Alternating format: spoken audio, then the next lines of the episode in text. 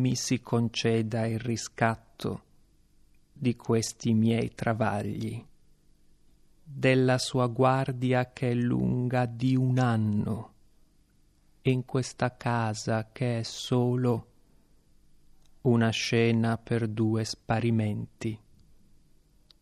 La scorgo accovacciata, un cane che ascolta e mi guarda, mi conta i fiati e non sa se vuole che li fermi.